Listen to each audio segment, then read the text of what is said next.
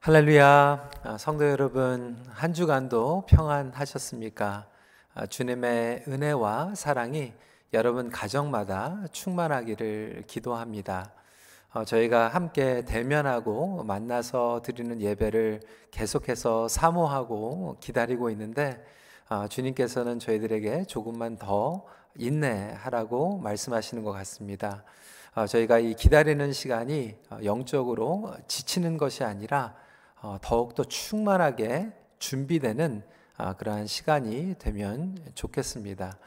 아, 몇주 동안 영상으로 예배를 들으시면서 어, 궁금하신 분들이 많이 생긴 것 같아요. 예, 제 얼굴에 이렇게 뭐가 이렇게 붙어져 있는데 아, 가정마다 어떤 분들은 이게 마이크로폰을 붙인 거라고 말씀하시는 분들이 있고 어떤 분들은 아 그거 반창고다라고 말씀하시는 분들이 있는데 아, 사실 제 얼굴에 여기 좀 아, 인펙션이 나서 예, 반창고를 붙이고 있습니다. 아, 요즘 아, 이 코로나 바이러스 때문에 면역력이 많이 어, 떨어졌다라고 하는 그러한 기사를 또 보게 되었는데요. 그러다 보니까 우리 어르신들 가운데서는 아, 싱글스가 걸리는 분들이 또 많아지고 있다라고 하는 그런 신문 기사를 보게 되었습니다. 여러분들 건강하시고요, 또 면역력 키우시고 어, 저도 지금 항생제를 먹고 있는데 어, 주 안에서 저희들이 건강한 모습으로 함께 만나기를 기대해 봅니다. 오늘은 베드로전서 세 번째 아, 흩으시고 빚으시는 하나님 시리즈로 믿음의 품격이라고 하는 제목으로 말씀을 나누겠습니다. 그렇습니다. 아, 믿음에도 품격이 있습니다. 그 사람이 어떠한 믿음을 가지고 있는가는 고난, 어, 위기 등 그러니까 어려운 시간을 통과하면서 진가를 드러낸다라고 계속해서 시리즈를 통해서 말씀하고 있습니다. 그래서 하나님께서는 우리를 아, 빚어 가고 계시는 것이죠.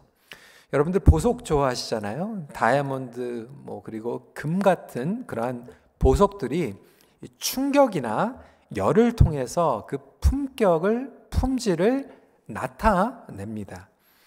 자동차나 기계 같은 제품들도 마찬가지고 옷이나 어떠한 상품의 이 명품들이라고 하는 것은 쉽게 헤어지거나 뭐 찢어지거나 하는 것이 아니라 오랫동안 견디는 그러한 것을 통해서 이 품격 그리고 품질을 증명해 줍니다. 마찬가지로 우리의 믿음도 엄밀히 말하자면 어두울수록 그리고 어려울수록 더욱 진가를 드러내게 됩니다.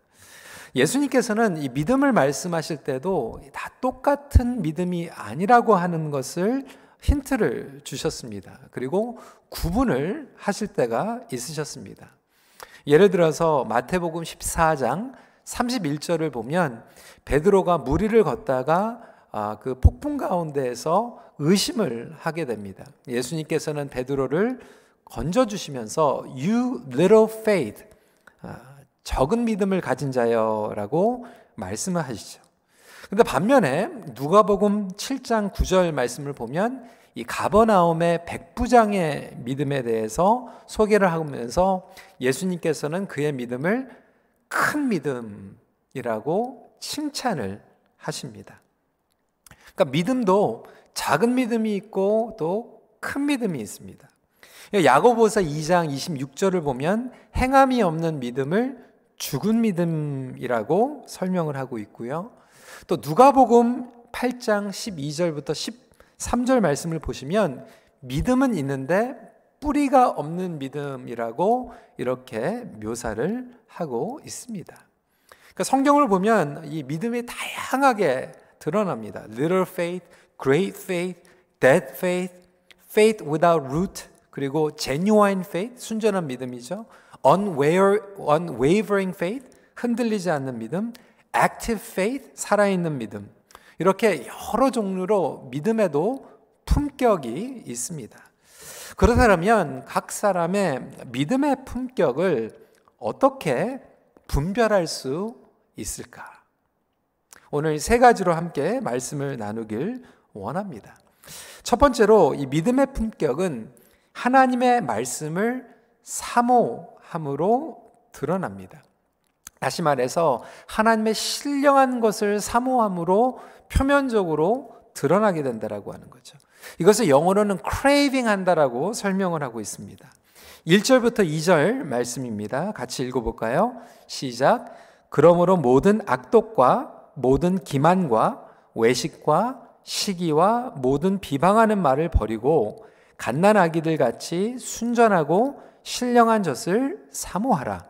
이는 그로 말미암아 너희로 구원에 이르도록 자라게 하려 함이라. 베드로 사도는 이 땅에서 나그네로 살아가는 성도들에게 버려야 할 것이 있고 사모해야 될 것이 있다라고 설명합니다. 예를 들어서 비방하는 말, 더러운 말은 버리고 하나님의 신령한 젖을 사모한다. 여기에서 이 문맥상으로 볼때 어, 베드로전서 1장에서는 하나님의 말씀에 대해서 소개하고 마무리를 하면서 2장으로 넘어가고 있기 때문에 이 2장에서 이 신령한 것이라고 하는 것은 하나님의 말씀을 이야기하고 있습니다. 근데 하나님의 말씀을 사모하는데 이것을 영어로 longing 그리고 craving 한다라고 설명을 하고 있어요. 이것은 여러분 행위를 통한 구원을 설명하고 있는 것이 아니죠. 우리가 신령한 말씀을 사모하면 구원을 얻고 비방의 말을 하면 구원을 잃어버리고 하는 아, 그러한 행위에 의한 구원을 설명하는 것은 아닙니다. 그런데 반면에 베드로 사도는 정말로 예수 그리스도 안에서 거듭난 자녀들에게는 자연적으로 그리고 당연하게 이것을 craving 한다라고 하는 것을 설명하고 있습니다. 제가 예전에도 예화를 설명을 드렸는데요. 어, 저희 딸들은 북미에서 태어났습니다. 2.5 아니면 3세라고 설명할 수 있을 텐데요. 북미에서 태어나고 북미에서 자랐는데도 불구하고 정말 이들에게는 그 한인의 한국 사람의 그 피가 있다라고 하는 것을 종종 느끼게 되죠. 그러니까 아마 수양회를 갔다가 오든지 아, 선교지에 갔다가 오면 항상 아이들이 좋아하는 그 한국 음식 얼큰한 거, 어, 매콤한 거 이런 것들을 찾습니다. 그래서 어, 집에서 이제 그런 매콤한 것 그리고 한국 음식을 이렇게 먹으면 아, 속이 시원하다, 어, 히터 스팟 이렇게 어, 설명을 합니다. 반면에 어, 저희 친구 중에 독일 친구가 있습니다. 어, 독일 2세인데요. 우리 한국 친구들하고 이제 어울려서 가끔 한국 음식도 먹고 이렇게 하는데 집에 들어가면 항상 자기가 피넛버터하고 이제 젤리를 발라가지고 이 샌드위치를 만들어가지고 먹습니다. 그걸 먹으면서 히터 스팟 이렇게 얘기를 합니다. 여러분 이것은 굉장히 좀 단편적으로 어, 설명을 한 건데 베드로 사도는 지금 어린 아이들에 대해서 얘기를 하고 있어요. 어린 아이가 마치 그 순전한 젖을 찾는 것 같이 어린 아이들이 태어나면서부터 엄마의 젖을 자연스럽게 크레이빙합니다. 렁잉합니다. 그 맛을 아는 거예요. 그리고 그것을 굉장히 굶주려 합니다. 그것을 갈망하는 거예요. 그것은 아이로 태어나면서부터 그 렁잉을 하나님께서 주신 거죠. 마찬가지로 저와 여러분들이 예수 그리스도 안에서 본어게인 했다라고 하면 그 순전한 젖, 하나님의 말씀, 신령한 복을 간절하게 갈망하는 것은 너무나도 자연스러운 것입니다. 반면에 우리가 옛 속성에 가지고 있었던 것들이 있죠. 거짓된 것, 분노, 비방하는 것, 교만한 것, 시기한 것. 이런 것들을 우리 삶 가운데에서 있는 것을 우리가 파악할 때 괴로워하게 됩니다. 그것이 바로 그 사람의 믿음의 품격을 드러내는 거예요. 여러분, 믿음의 품격이 있던 것 같이 말에도요, 품격이 있고요. 그 사람의 성품에도 품격이 있습니다. 악에 가득 찬 사, 기만하고 외식하고 시기.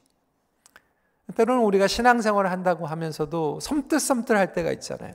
믿는 사람이 정말로 비방의 말을 할 때, 더러운 말을 할 때, 다른 사람들을 막 폄하하는 말을 할 때, 결국 그 말에 품격이 떨어지는 것을 보게 되고, 결국 그 사람의 믿음의 품격이 무엇인지를 우리는 겉으로 보게 됩니다.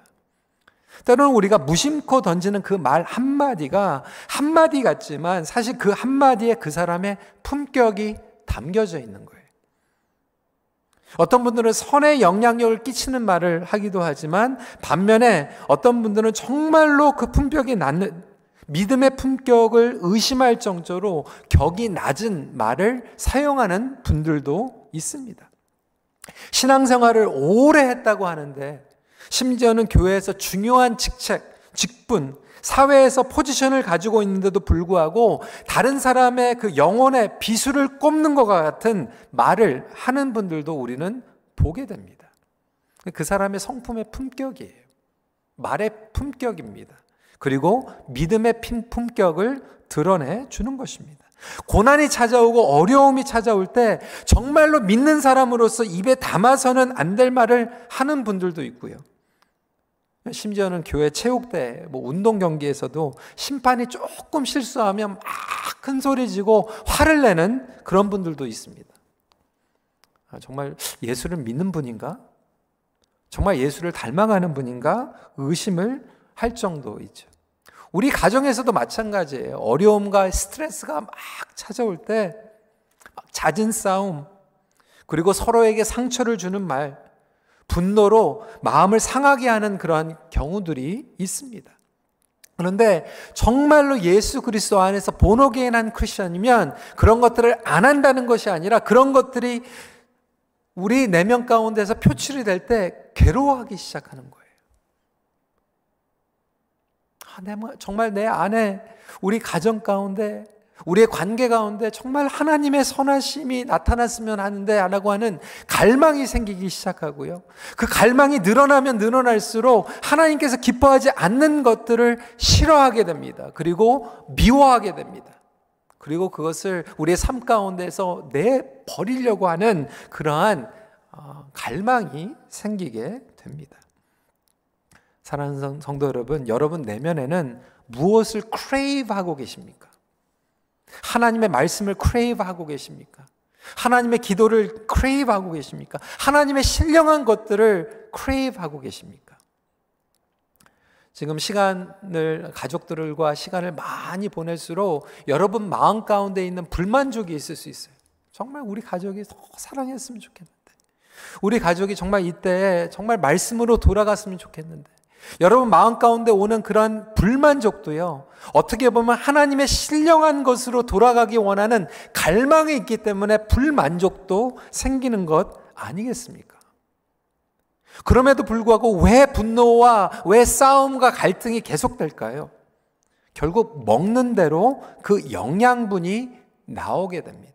우리가 하나님의 신령한 것을 먹으면 먹을수록 선한 영향력으로 영양분이 나오게 됩니다. 우리가 하나님의 말씀을 많이 묵상할수록 선한 말들이 나오게 됩니다. 그런데 반대로 악한 것, 세상적인 가치관의 것을 계속 먹으면 먹을수록 그것들이 뛰쳐나오는 거예요. 순전하고 영적인 것들을 먹으시는 저와 여러분들이 되시길 주님의 이름으로 축원합니다. 날마다 순전하고 신령한 젖을 먹는다라면 그 사람의 믿음의 품격은 드러날 수밖에 없고 하나님 안에서 성장할 수밖에 없다라고 하는 거죠. 우리는 신령한 것을 갈망하고 그렇게 매일 먹도록 창조받았고 구원받은 하나님의 자녀들입니다. 과연 우리는 신령한 것으로 채우는 삶을 살아가고 있나요? 무엇이 동기가 될까요? 오늘 말씀의 3절 말씀을 보면 너희가 주의 인자하심을 맛보았으면 그리하라라고 설명하고 있어요. 여러분 마치 아마추어가요 악기 뭐 바이올린이나 악기 연주하는 것을 듣다가요 정말 프로페셔널 정말로 명 연기자들이 연기를 하는 것을 한번 들으면요 어, 속된 말로 뭐 귀 버렸다고 얘기하죠. 그 수준이 막 올라가니까 그 맛을 보니까요. 그 예술의 맛을 우리가 인조해하게 되면요. 옛날로 돌아가기가 쉽지가 않아요. 심지어는 제품도 마찬가지잖아요. 때로는 좋은 제품을 한번 입어보든지 좋은 제품을 한번 경험해 보면 어, 눈이 버렸다라고 설명할 정도로 예전에 있었던 정말 값어치 없었던 것, 아, 그리고 싸구려 같은 것들이 눈이 들어오지 않을 때가 있습니다. 왜 그럴까요? 그 맛을 봤기 때문이에요. 그런데 오늘 신앙도 마찬가지입니다. 명품 신앙이 있는 거예요. 복음의 진가를 맛본 신앙입니다. 예수 그리스도를 닮아가는 신앙이에요. 그래서 신령한 젖을 마음껏 먹고 신령한 영향력을, 신령한 말을, 신령한 하나님의 찬양을 감사하는, 축복하는 말들을 하기 시작할 때는 그 맛을 경험했기 때문에 예전으로 돌아가고 싶지 않게 되는 거죠. 그리고 고난을 당하면 당할수록 이러한 craving은 더더욱 깊어집니다. 여러분, 우리가 지금 두 달 동안 예배를 같이 모여서 드리고 있지 않으면서 여러분 craving 하고 있지 않습니까? 교회 나오고 싶고, 성도들 만나고 싶고, 그 craving이 없으면 뭔가 잘못된 거예요. 우리가 성도 되었기 때문에 그 craving은 당연히 있는 것입니다. 하나님의 임재 가운데 들어가는 craving. 그래서 베드로 사도는 고난 가운데 있는 그들에게 정말 고난 가운데서 당신들이 무엇을 longing하고 있는가, 무엇을 갈망하고 있는가를 통해서 그 사람들의 영적인 DNA를 감정할 수 있다라고 하는 것이죠. 이러한 거룩한 갈망이 우리의 삶 가운데 임하기를 간절히 기도합니다. 두 번째로 그렇다면 이러한 크레이빙은 어떻게 일어날까요? 더 근본적으로 돌아가서 믿음의 품격은 예수님과의 인격적인 만남으로 시작됩니다. Being connected to a living stone and being built up 이라고 영어 성경에는 설명하고 있습니다. 첫 번째로는 craving인데 두 번째로는 connection이 connection. 그런데 이것이 그냥 어떻게 연결이 되어 있냐면 산돌 대신 예수 그리스도와 인격적으로 연결된 믿음이라고 하는 거예요. 4절 말씀 읽어보겠습니다. 시작. 사람에게는 버림바가 되었으나 하나님께는 택하심을 입은 보배로운 산돌이신 예수께 나아가. 과연 저와 여러분들은 예수님과 인격적으로 일대일로 연결되어 있는가? 그것이 관건이라고 하는 거예요. 우리가 일대일로 인격적으로 예수님과 연결되어 있으면 당연히 예수님의 신령한 것들을 갈망한다라고 설명하고 있는 거죠. 여러분 귀소 본능이라고 하는 단어를 들어보셨을 거예요. 마치 강물을 거슬려서 오르는 연어처럼 그 태어난 곳으로 되돌아가려고 하는 이 무의식적인 본능을 가진 것 같이 저와 여러분들이 본어게인 거듭남의 은혜를 경험했다라면 우리는 하나님의 예수님의 영적인 DNA를 성령님을 통하여서 받게 됐다라고 하는 거예요. 이 영적인 DNA를 가지고 있으면 우리 가운데서도 이 귀소 본능의 역할은 역, 아, 역사는 당연히 일어납니다. 예수님께 연결되기 원하는 예수님과 함께 동행하기 원하는 그 갈망은 당연스럽게 일어날 수밖에 없습니다. 그리고 어려운 시간 가운데서 우리를 지탱해 주는 능력은 예수님과의 커넥션이에요.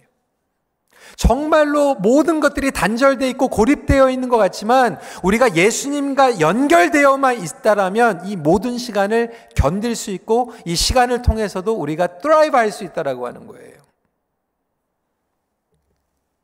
예수님은 세상적으로 고난받으시고 버림받으신 분이죠. Rejected but resurrected Christ 이십니다. 그리고 저와 여러분들은 이 예수님과 산돌 대신 예수님과 연결된 돌들이라고 하는 거예요. 우리가 누군가를 아는 것이 너무나도 중요합니다. 우리 존재는 과연 예수님과 연결되어 있는 존재인가? 그래서 5절에서 이렇게 설명하고 있습니다. 너희도 산돌같이 신령한 집으로 세워지고 예수 그리스도로 말미암아 하나님이 기쁘게 받으실 신령한 제사를 드릴 거룩한 제사장이 될지니라. 그러니까 저와 여러분들이 신령한 집이라고 하는 거예요. 그런데 이 신령한 집으로 지어가고 있는 우리의 신앙이 지어져 가고 우리의 신앙의 품격과 우리의 믿음의 품격이 성장하고 있는 그 비결은 예수님이 기초가 되시고 예수님과 일대일로 인격적으로 연결되어 있을 때 가능합니다. 사는 성도 여러분, 거룩한 이 산돌이 모퉁이 돌이 됐어요. 코너스톤, 기초가 되셨어요. 그리고 이 모퉁이 돌이 사람들로 두 부류로 나누게 됩니다. 믿는 자와 믿지 않는 자로 나눠지고요. 연결된 자와 연결되지 않은 자와 나뉘어지게 됩니다. 그래서 성경은 믿지 않는 자, 그리고 연결되지 않는 자들은 고난 가운데에서 이 돌이 우리로 하여금 부딪히게 만들고 걸려 넘어지게 하는 돌이라고 설명하고 있어요.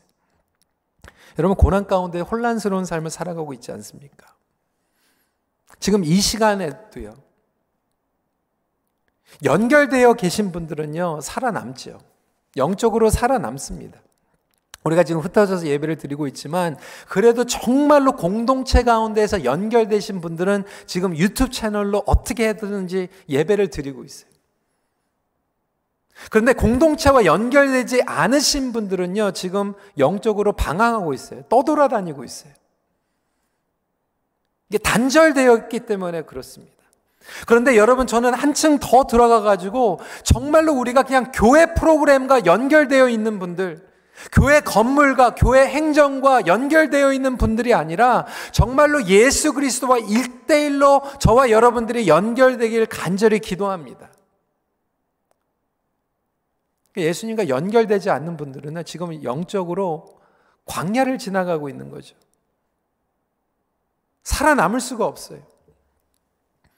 시험이 찾아오고 쓰러질 수밖에 없는 거죠.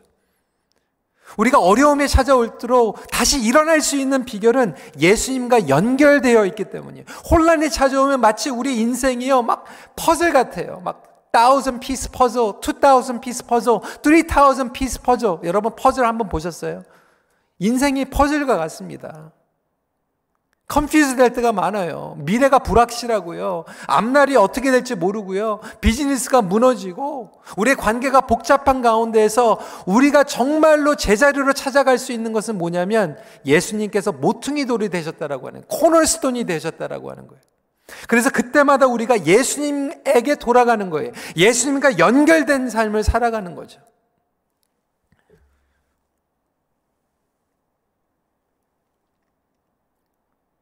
지금 이 어려운 상황 가운데 세상은 올라가려고 하죠.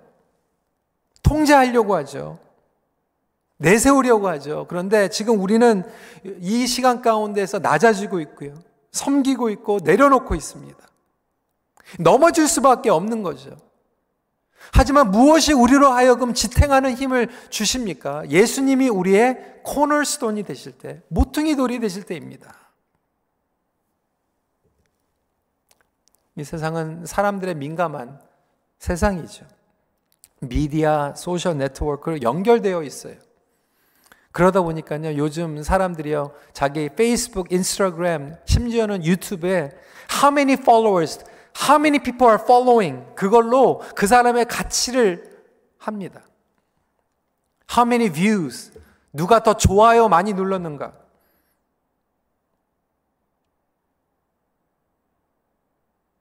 그걸로 연결되어 있다라고 생각하고 있어요. 그러다 보니까 연예인들이 막 자살하게 되고요.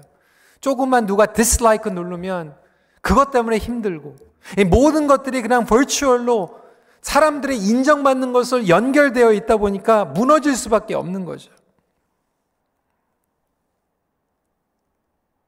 그러한 세상을 살아가고 있는 저와 여러분들에게 예수님께서는 우리에게 질문을 하시는 거예요. 과연 우리는 인격적으로 개인적으로 예수님과 연결되어 있는가?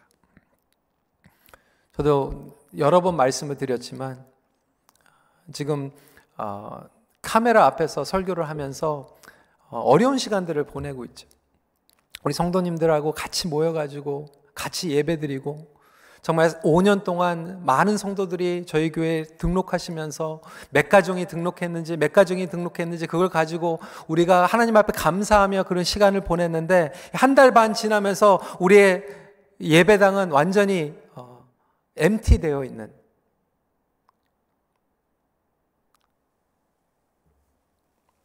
그 가운데에서 주일날 일어날 때 성도님들 보고 싶은 마음으로 교회에 달려왔는데 어, 이제 카메라 앞에서 이렇게 예배를 드리니까요. 설교하고 있으니까 마음에 계속 갈등이 일어나는 거예요.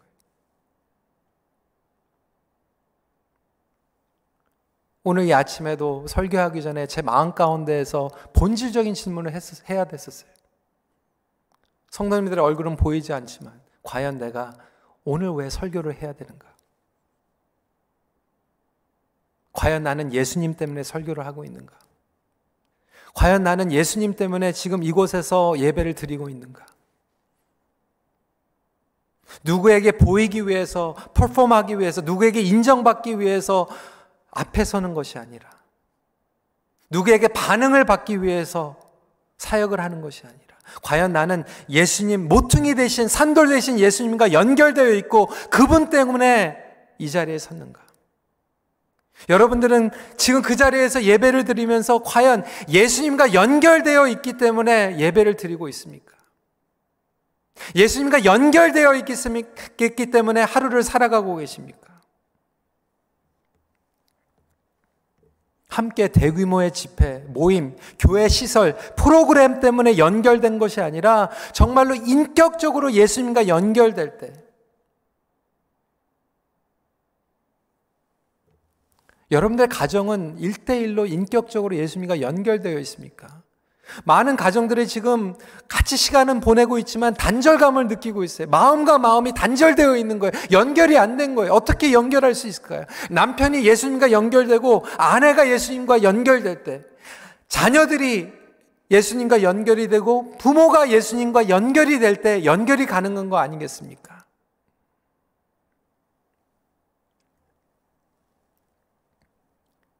예전에는 교회만 오면 모든 프로그램들이 있고 교회만 오면 다 해결될 것만 같은 그 서비스들을 제공을 해줬는데 지금 우리가 온라인으로 모이면서 사실 여러분들이 일대일로 주님 앞에 서야만 하는 시간입니다. 부모님들이 정말로 주님 앞에 일대일로 서지 않으면 자녀들은요, 다음 제너레이션은 이렇게 6개월, 1년 지나가면서 그들의 신앙은 완전히 메말아 버릴 거예요. 누가 책임지는 겁니까? 예전에는 주일학교만 될 거면 주일학교 목사님이 전도사님이 책임져 줬는데 여러분 그렇게 하지 못하지 않습니까? 가정마다 일대일로 정말 인격적으로 예수님과 연결되어 있을 때 그 가정은 신령한 집으로 성장할 수 있는 거예요.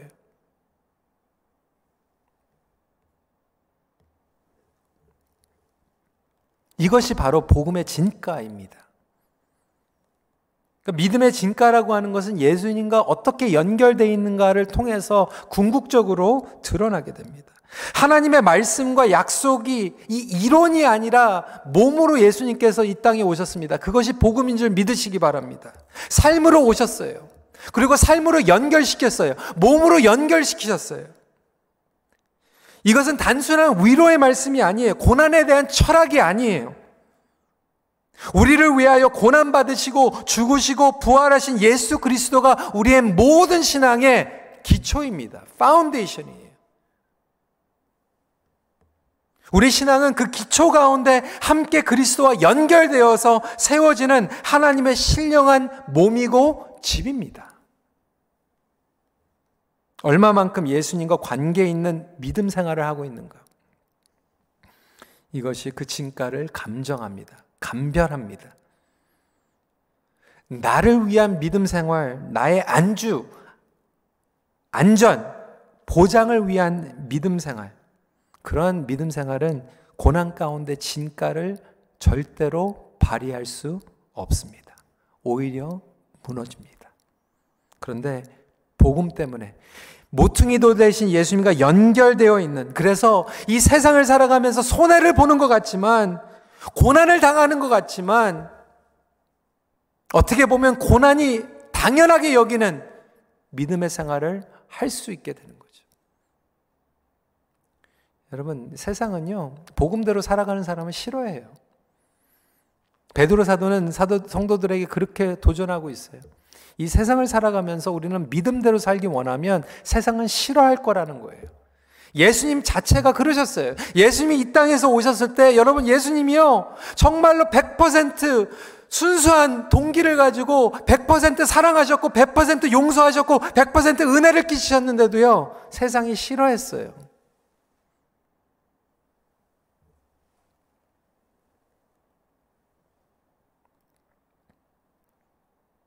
버림받고 고난당하시고 부활하신 그 예수 그리스도와 연결되어 있는 우리 삶 가운데 당연한 거 아닙니까? 싫어하는 사람들이 있고 불편해하는 사람들이 있을 수 있어요. 근데 그때 우리의 믿음을 포기하는 것이 아니라 모퉁이 돌 대신 산돌 대신 예수님과 연결되어 있기 때문에 오늘도 복음을 붙잡고 다시 일어나고 복음을 붙잡고 다시 시도할 수 있는 믿음의 진가를 발휘하게 됩니다. 근데 오히려 그분을 부인하고 불순종할 때 복음은 우리로 하여금 불편하게 하죠. 부딪히는 돌이 되게 되고 걸려 넘어지게 하는 바위가 되기도 합니다. 8절 말씀입니다. 부딪히는 돌과 걸려 넘어지게 하는 바위가 되었다 하였느니라. 음, 그렇죠. 우리는 세상은 높아지라고 하는데 그리스도께서 우리한테 낮아지라고 얘기해요. 세상은 더 거머지라고 얘기하는데 복음은 우리에게 내려놓으라고 얘기하고 있잖아요. 혹시 저와 여러분들은 지금 이 상황 가운데 걸려 넘어지고 있지는 않습니까? 다시 한번 나 자신이 우리의 가정이 우리의 공동체가 우리의 목장이 예수 그리스도와 인격적으로 어떻게 연결되어 있는가 점검하는 시간을 가지시길 주님의 이름으로 부탁드립니다. 마지막으로 calling이에요, calling. 첫 번째로는 craving, 두 번째로는 connection, 세 번째는 calling. 믿음의 품격을 통해 궁극적인 목적은 아름다운 덕을 선포하게 하는 거죠. 9절 말씀 같이 읽도록 하겠습니다. 시작. 그러나 너희는 택하신 족속이요 왕 같은 제사장들이요 거룩한 나라요 그의 소유가 된 백성이니 이는 너희를 어두운 데서 불러내어 그의 기이한 빛에 들어가게 하신 이의 아름다운 덕을 선포하게 하려 하심이라. 저와 여러분들이 목회자뿐만이 아니라 저와 여러분 모두가 거룩한 제사장이라고 하는 거예요. 예수님과 연결되어 있는 사람들은 모두 전부 다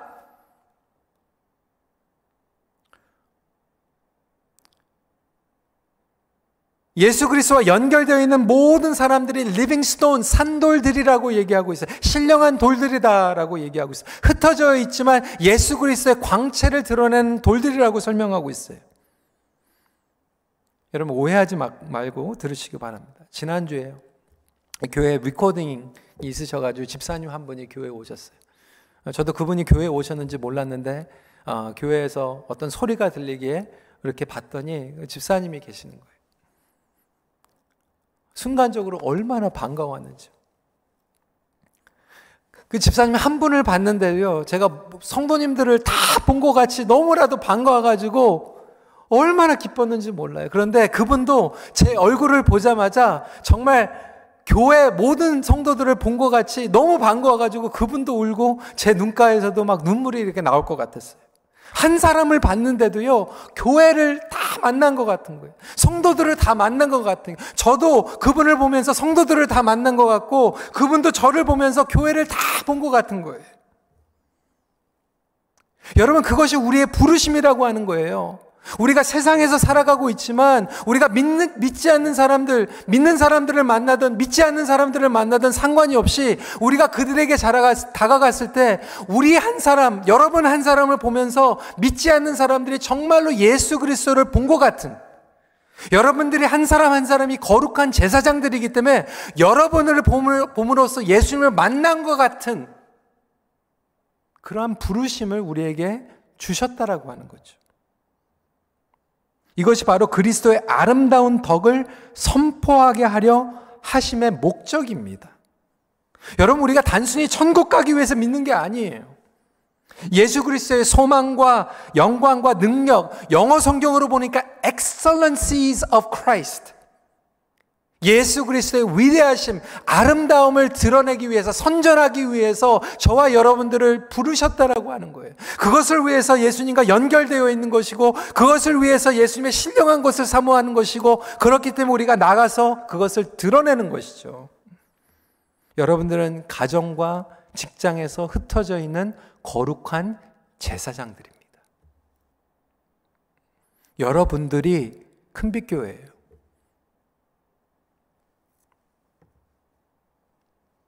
여러분 우리가 흩어져서 어떻게 예수님의 excellence를 선포합니까? 뭐 단편적인 예로 여러분 우린 우한 처음에 이 바이러스가 퍼지기 시작하면서 첫 번째로 우한이 셧다운이 됐죠. 갑자기 셧다운이 되니까 음식이 모자랐고 물이 모자랐고 마스크가 모자랐어요. 사람들이 난리가 난 거예요. 폭동이 난 거예요. 그때 가장 먼저 거리로 나가가지고 마스크를 나눠주고 부족하지만 가지고 있었던 자신들의 음식과 물을 나눠줬던 사람들은 그리스도인들이었어요. 교회였어요. 어두운 가운데 혼란스러운 가운데서 진가를 드러내는 거죠. 그러면서 선포했어요. 예수님께서는 여러분들을 사랑하십니다. 예수님이 우리의 소망이십니다. 미국의 어느 백인 목사님의 간증을 들었어요. 이 미국 목사님이 어, 코로나 감염이 된 거예요. 병원에서 몇 주 동안 이머전시 케어에서 정말로 그 호흡기에 모든 것들을 의지하면서 고통의 시간을 보내고 있었대요. 가족들도 만날 수가 없고 너무나도 보고 싶은 가족들. 너무나도 보고 싶었던 성도들 보지 못하면서 몇 주의 시간이 지나가는데 너무나도 마음 가운데에서 목사인데도 불구하고 목회자인데도 불구하고 절망감이 찾아오더래요. 외로움이 찾아오더래요. 그래서 이 목사님이 그렇게 기도했대요. 하나님, 하나님이 정말로 나를 사랑하신다라면 오늘 저녁에 그 사랑을 저한테 보여주세요. 하나님이 나의 기도를 들어주고 계신다라면 하나님 나에게 내가 너의 기도를 듣고 있다라고 하는 것을 표시를 보여주세요. 그날 밤 병원에서 이 제네터 청소하고 있는 분이 노크를 하더니 Can I pray for you?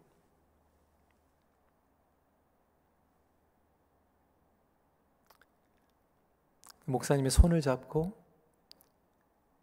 그 병원을 청소하시던 분이 기도를 해주셨다.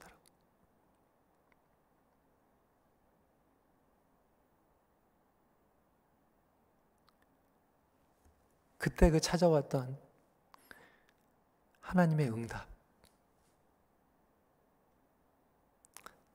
나중에 알게 된 것은 그 청소하셨던 분은 어, 선교지에서 선교를 하셨던 분인데 안식년으로 오셔가지고 무언가 좀 섬기고 싶어가지고 병원에서 발런티어로 청소를 도와주셨는데 그분이 그 환자를 본 거예요.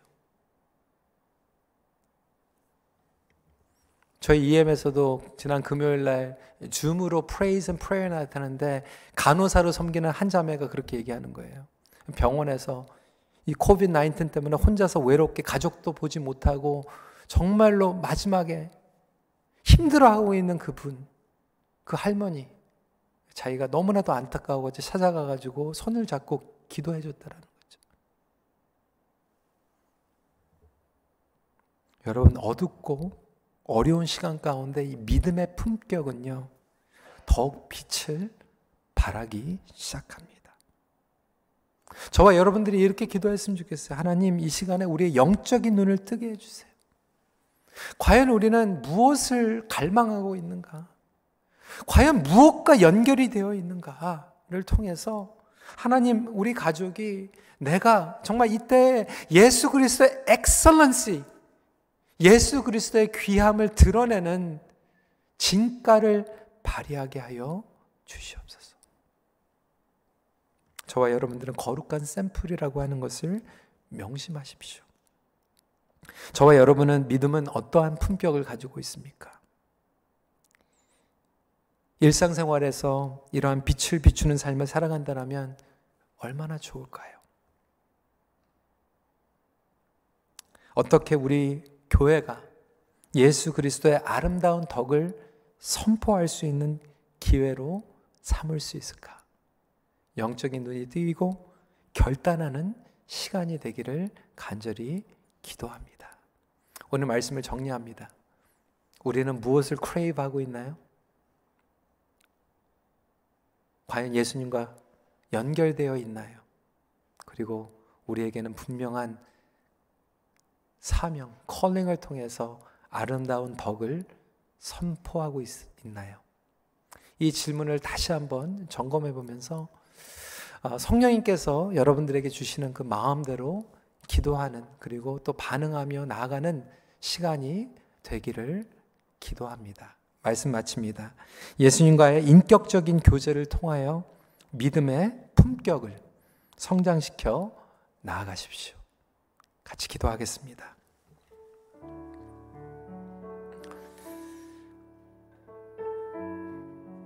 우리가 고립되어 있고 가족들과 시간, 혼자서 시간 보내면서 갈망하는 것들이 있을 거예요. 보고 싶은 사람, 나가고 싶은데, 찾아가고 싶은데, 그런 크레이빙도 있지만, 궁극적으로 정말 믿는 사람들에게는요, 신령한 것, 예수님의 평강과 사랑과 회복을 크레이브하게 되고요. 하나님의 말씀을 크레이브하게 되고요. 정말 어떻게 하면 내가 주님의 증거가 될 수가 있을까를 크레이브하게 된다라고 하는 거지. 여러분 무엇을 크레이브하고 있는지 주님 제가 더 주님 앞에 나아가길 원합니다. 그런 기도하는 시간 갖길 원하고요. 우리 교회를 위해서 같이 기도했으면 좋겠어요. 그리고 우리 서로를 위해서 기도했으면 좋겠어요. 하나님, 우리 교회가 우리 성도들이 정말로 예수님과 인격적인 연결이 있게 하여 주시옵소서. 그리하여서 고난 가운데에서 이 세상은 혼돈 가운데 있지만 혼란 가운데 있지만 우리는 그 모퉁이 돌과 붙어가지고 다시 연결되고 돌아가고 회복되고 넘어졌지만 다시 연결됐기 때문에 회복되고 포기하고 싶지만 연결됐기 때문에 다시 일어나는 그러한 믿음의 공동체가 되게 하여 주셔서 정말 하나님의 엑셀런시, 하나님의 아름다움을 선전하며 우리 가족이 밖에 나가서 이제는 정말 예수님의 선하심을 드러내게 하여 주시옵소서. 아니, 집에서라도 하나님의 정말로 아름다운 것들을 드러내는 가족이 되게 하여 주시옵소서. 우리 시간에 함께 기도하는 시간 갖도록 하겠습니다. 기도하시겠습니다. 아버지 하나님 그렇습니다. 정말 우리의 삶 가운데에서 이러한 역사가 일어나기를 간절히 기도합니다. 아버지 하나님 성령께서 우리를 만져주시고 역사하여 주심으로 이러한 선한 영향력, 믿음의 품격의 진가를 발휘할 수 있는 그런 삶을 살아갈 수 있도록 허락하여 주시옵소서. 아버지 하나님 우리가 예수님의 선하심을 맛보았을 때 우리가 어떻게 세상의 것과 비교할 수 있겠습니까? 아버지 하나님 우리가 그 평강과 그 은혜를 맛보았는데 어떻게 서로를 미워하고 비방하며 살아갈 수 있겠습니까? 아버지 하나님 그것을 맛보고 나눌 수 있는 그런 삶을 살아갈 수 있도록 허락하여 주시옵소서. 주님 저희들을 붙잡아 주시고 저희들이 그 평강을 누릴 수 있도록 허락하여 주시옵소서. 계속해서 기도하실 때 우리 가족들이 함께 기도하고 계시는 예배하고 있는 분들은 이 시간에 함께 또 손을 잡고요. 하나님 우리가 서로 연결되기 원합니다. 무엇보다도 예수 그리스도를 통해서 연결되고 우리 가족이 지금 이 시간에 하나님의 선하신 것을 맛보게 해주세요. 정말 하나님의 깊은 은혜를 맛보게 해주세요. 또 혼자 계시는 분들도 마찬가지입니다. 하나님 제가 외롭습니다. 어렵습니다. 하지만 이 시간에 주님 깊은 것을 주님과 연결돼서 이것들을 이기게 하여 주시고 하나님의 신령한 말씀, 하나님의 신령한 것들을 맛보는 그런 시간이 되게 해 주세요. 정말 체념하는 말, 비방하는 말, 욕, 다른 사람들을 증오하는 말들을 버리게 만드시고 하나님을 찬양하는 말, 축복하는 말로 우리의 믿음의 품격이 드러나게 하여 주시옵소서. 우리 시간에 다시 한번 기도하는 시간 갖도록 하겠습니다. 기도하시겠습니다.